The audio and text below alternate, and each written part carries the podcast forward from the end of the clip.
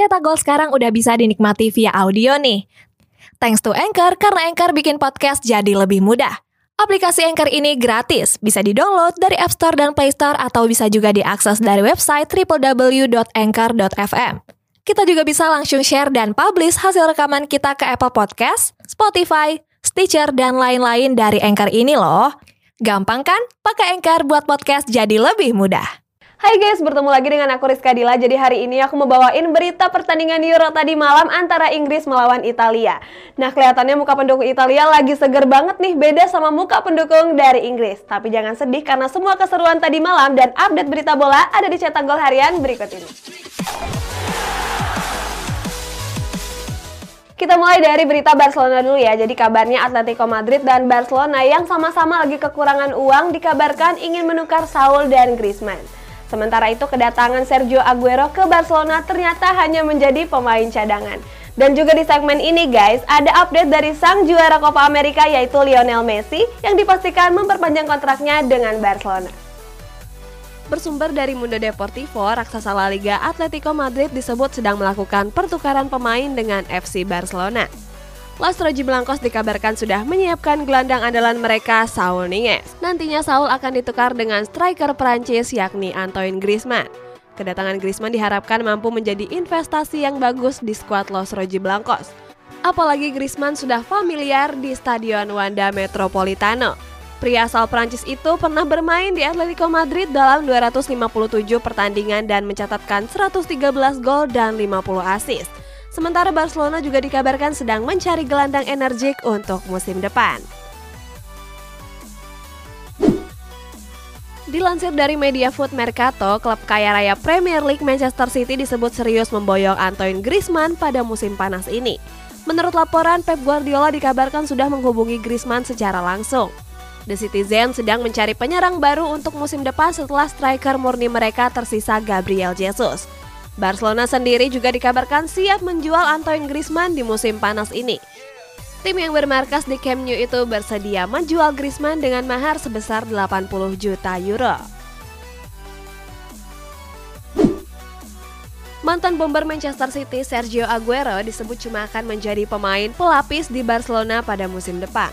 Untungnya striker yang baru saja memenangkan trofi Copa America pertamanya itu setuju dengan hal tersebut. Barcelona bakal lebih mengutamakan penyerang muda mereka Ansu Fati. Di musim lalu Ansu Fati memang jarang diturunkan karena masalah di bagian lututnya. Sebelum cedera, Fati tampil gemilang dengan mencatatkan 4 gol dan 1 assist hanya dalam 7 pertandingan saja. Setelah melewati berbagai drama, masa depan Lionel Messi di Barcelona akhirnya menemui titik terang. Kabar terbaru menyebut mega bintang Barcelona ini akan segera memperpanjang kontrak di Barcelona. Kabar ini diperkuat oleh salah satu unggahan jurnalis sepak bola kenamaan Fabrizio Romano. Dia mengatakan Messi segera perpanjang kontrak sampai tahun 2023 mendatang setelah berselebrasi atas kemenangan Argentina di Copa America. Sementara itu, Barcelona juga dikabarkan sudah menyelesaikan masalah financial fair play yang diterapkan oleh pihak La Liga. Kita lanjut ke Chelsea, kabarnya Chelsea ini bisa dengan mudah mendatangkan Adama Traore. Terus di berita ini juga ada Kurt Zouma yang sedang diincar oleh klub lain. Klub raksasa kota London Chelsea dikabarkan tertarik untuk mendatangkan winger kanan Wolverhampton Adama Traore. Negosiasi ini diyakini akan berjalan mudah karena Traore memang sudah masuk dalam daftar jual Wolves pada musim depan. Wolverhampton sendiri sudah resmi menemukan pengganti Traore dengan meminjam Francisco Trincao dari Barcelona. Dengan datangnya Trincao, peran Traore tak begitu dibutuhkan lagi dalam skema pelatih Wolves Bruno Lage. Meski begitu, Adama Traore tentu tak dijual dengan harga yang murah. Wolves membandrol Traore dengan mahar sebesar 47 juta euro. Chelsea akan bersaing dengan Liverpool yang kabarnya juga meminatinya. Jose Mourinho benar-benar serius dalam melatih AS Roma. Tim ibu kota itu sekarang mengincar bek tengah yang bermain untuk Chelsea, Kurt Zouma. Zouma sendiri dikabarkan akan angkat kaki dari Stamford Bridge. Alasannya Zouma nggak masuk dalam daftar skema pelatih Thomas Tuchel pada musim depan. Posisi Zouma memang cenderung tidak aman sejak datangnya Thomas Tuchel. Sebagai contoh di partai final Liga Champions musim lalu, Tuchel lebih mempercayakan barisan pertahanannya kepada trio Thiago Silva, Aspilicueta, dan Antonio Rudiger. Kita beralih ke kota Paris, Akraf Hakimi yang baru bergabung dengan PSG dikabarkan kangen dan ingin kembali ke Real Madrid. Padahal Sergio Ramos yang baru pergi dari Real Madrid mengatakan PSG siap untuk menjuarai Champions League. Gimana ceritanya? Tonton berikut ini. Baru beberapa hari bergabung di Paris, Akraf Hakimi mengaku ingin kembali ke Real Madrid. Padahal dia baru saja dikontrak oleh PSG sampai tahun 2026 mendatang. Hakimi diboyong dari Inter Milan dengan mahar sebesar 60 juta euro. Hal ini disampaikan secara langsung oleh Alejandro Camano alias agen dari Akraf Hakimi. Camano mengatakan kalau Hakimi akan bermain di Real Madrid sebagai tujuan akhir karirnya.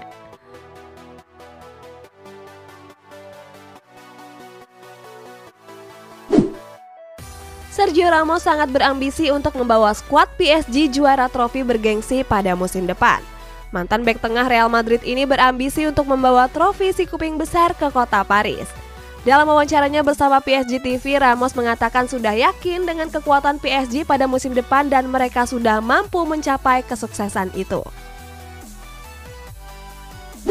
Sementara itu klub tetangganya yaitu Tottenham Hotspur yang juga dari London Utara berminat untuk mendatangkan bintang dari Denmark. Simak selengkapnya berikut ini. Dilansir dari Sportsmall, Direktur Olahraga Tottenham Fabio Paratisi dikabarkan membidik sayap kiri timnas Denmark yakni Mikkel Damsgaard. Damsgaard sendiri menciptakan gol spektakuler pada laga semifinal menghadapi timnas Inggris. Tetapi sayang gol Damsgaard itu nggak mampu membawa tim dinamit untuk ke partai final. Kabarnya Paratisi sudah lama ingin memboyong bintang Sampdoria itu ke Tottenham Hotspur Stadium. Selain Tottenham, empat klub lainnya juga berminat untuk memboyong Damsgaard ke panggung Premier League pada musim depan. Oke sebelum dilanjut, ada yang penasaran nggak gimana caranya bikin dan nyebarin podcast yang kayak begini? Ini karena tim cetak gol pakai Anchor. Mulai dari rekaman, edit suara, tambah lagu, sampai drag and drop bisa kita lakuin sendiri pakai Anchor. Satu aplikasi buat semua kebutuhan podcast kamu. Bisa di-download dari App Store dan Play Store atau bisa juga diakses dari website www.anchor.fm. Terus yang terpenting, Anchor ini gratis. Download dan coba sendiri setelah tonton episode ini. Kita masuk ke sepak bola Italia, ada Olivier Giroud yang semakin dekat dengan AC Milan. Terus fans Inter Milan lagi sibuk nih memberikan sambutan kepada Christian Eriksen. Dan juga ada sponsor utama Juventus yang ikut support klub Liga 2 Indonesia. Striker timnas Prancis Olivier Giroud dikabarkan semakin dekat untuk bergabung dengan raksasa Serie A AC Milan. Hal ini disampaikan oleh mantan asisten Chelsea Angelo Alessio. Menurut Alessio, Chelsea sudah menyepakati kepindahan Giroud dengan tebusan mahar sebesar 2 juta euro. Kabarnya Giroud akan dikontrak sampai tahun 2023 mendatang. Selanjutnya Giroud dijadwalkan akan menjalani tes medis pada pekan depan. Tes medis ini akan segera berlangsung setelah perhelatan Piala Euro 2020. Pada tanggal 10 Juli kemarin, Inter Milan memulai sesi latihan mereka di Sunning Training Center para pemain dan pelatih terlihat menyempatkan waktu untuk berfoto bersama para fans. Dalam sesi foto tersebut, Interisti memberikan persembahan khusus kepada Christian Eriksen. Mereka memberi semangat dengan menyanyikan Ken khusus kepada Eriksen. Sampai saat ini pelatih baru Inter Milan Simeone Inzaghi masih menunggu perkembangan terkait masalah kondisi dari Christian Eriksen. Klub Liga 2 Indonesia, Dewa United FC dikabarkan mendapat sponsor baru pada musim depan. Kabarnya klub yang berjuluk Tangsel Warriors ini akan melakukan kerjasama dengan brand otomotif global yang juga mendukung klub raksasa Italia, Juventus. Hal ini disampaikan secara langsung oleh founder Dewa United yakni Tommy Hermawan. Tommy mengatakan pihaknya sudah menandatangani kerjasama dengan Jeep Indonesia. Nantinya Jeep akan menjadi sponsor tunggal yang akan terpampang di bagian dada jersey mereka. Tommy juga merasa bangga karena bisa menjalin kerjasama dengan Jeep. Nah, ini nih yang ditunggu-tunggu hasil pertandingan Euro tadi malam antara Inggris melawan Italia. Aku bawain lengkap sama rekor dari Luke Shaw dan aksi Shelini yang narik baju Saka sampai Sakanya kebanting. Timnas Italia sukses mengunci gelar juara di Piala Euro 2020. Liazuri sukses mengalahkan timnas Inggris lewat permainan 120 menit plus drama adu penalti. Babak pertama baru berjalan 2 menit, Italia tertinggal lebih dulu melalui gol dari Luke Shaw. Namun selebihnya Italia memang lebih menguasai jalannya permainan. Mereka unggul dalam penguasaan bola, jumlah operan, serta jumlah tembakan. Di babak kedua, Italia meningkatkan intensitas serangan mereka. Hasilnya di menit ke-67, Leonardo Bonucci sukses menyamakan kedudukan. Hingga waktu normal berakhir, skor imbang gak berubah sampai selesai 120 menit pertandingan. Pada babak adu penalti, Marcus Rashford, Jadon Sancho, dan Bukayo Saka gagal mengeksekusinya dengan sempurna. Padahal Italia juga tampil tidak sempurna karena Andrea Belotti dan Jorginho gagal menunaikan tugasnya sebagai eksekutor. Dengan hasil tersebut memastikan Italia juara Euro 2020. Bek kiri timnas Inggris Luke Shaw berhasil memecahkan rekor sebagai pencetak gol tercepat di partai final Piala Euro. Pemain bertahan Manchester United ini hanya membutuhkan waktu semenit lebih 57 detik. Catatan tersebut juga berhasil melewati catatan gelandang Spanyol Chus Pereda di tahun 1964. Peluang berawal dari keberhasilan Inggris mengantisipasi sepak pojok Italia dan Kieran Trippier sukses mengirimkan umpan matang ke arah Luke Shaw. Shaw yang berdiri bebas nggak menyia-nyiakan kesempatan dengan melakukan tendangan keras ke sisi kanan gawang Donnarumma. Sementara itu Leonardo Bonucci menjadi pencetak gol tertua di Piala Euro. Bonucci mencetak gol di usia 34 tahun dan 71 hari. Pada pertandingan Euro dini hari tadi, terdapat momen di mana bek tengah Italia Giorgio Chiellini tak mampu menahan emosinya. Dia menarik baju dan membanting Bukayo Saka dengan keras.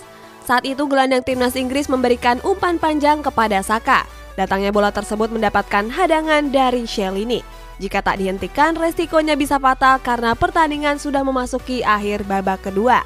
Saka yang sudah lolos dari hadangan, Shell ini justru mendapatkan pelanggaran yang keras dengan menarik baju dan membanting Saka. Akibat pelanggaran tersebut, wasit memperingatinya dengan kartu kuning.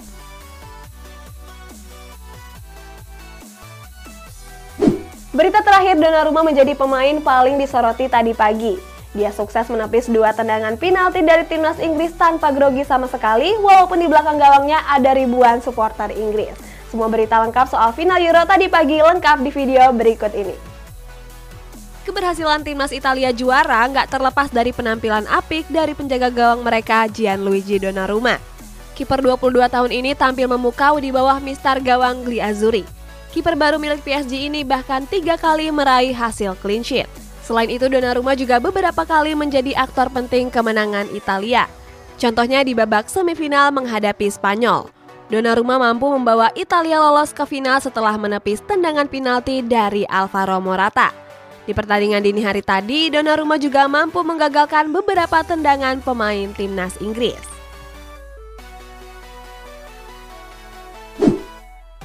Akhirnya perjuangan belasan tahun Italia menemui sebuah trofi juga.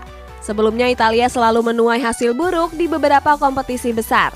Mereka bahkan gak lolos pada babak grup di Piala Dunia 2010 dan 2014. Di Piala Dunia 2010, Italia tergabung di grup F bersama Paraguay, Selandia Baru, dan Slovakia. Dalam kompetisi itu, Italia gagal meraih satu pun kemenangan. Mereka bahkan harus kalah dari tim yang gak diunggulkan seperti Slovakia. Empat tahun kemudian, lagi-lagi Italia mengulang kesalahan yang sama – mereka tergabung di grup D bersama Inggris, Costa Rica, dan Uruguay. Dalam tiga laganya itu, Italia berhasil memenangkan satu laga saja, sementara sisanya berakhir dengan kekalahan. Sejak terakhir kali juara dunia, capaian terbaik Italia adalah runner-up tahun 2012. Selebihnya mereka hanya nyangkut di partai perempat final, sampai akhirnya mereka keluar sebagai juara tahun ini. Netizen ramai-ramai menyoraki dua pemain Manchester United yang dianggap sebagai penyebab kekalahan. Mereka adalah Marcus Rashford dan Jadon Sancho. Keduanya memang baru dimasukkan pelatih Gareth Southgate pada menit ke-119 atau satu menit sebelum dimulainya babak adu penalti. Sebagai informasi, Rashford adalah salah satu eksekutor penalti di Manchester United dan Sancho juga sering dipercaya Borussia Dortmund sebagai algojo. Tetapi sayang keduanya gagal menyelesaikan tugasnya dengan baik bersama timnasnya. Selain Sancho dan Rashford, pemain Arsenal Bukayo Saka juga menjadi sasaran. Saka yang baru berusia 19 tahun dikasih tugas sebagai penendang penalti kelima. Tetapi sayang tugas itu juga gagal dilaksanakan dengan sempurna. Seandainya mereka bertiga berhasil menjadi eksekutor, maka sudah dipastikan Inggris keluar sebagai juara.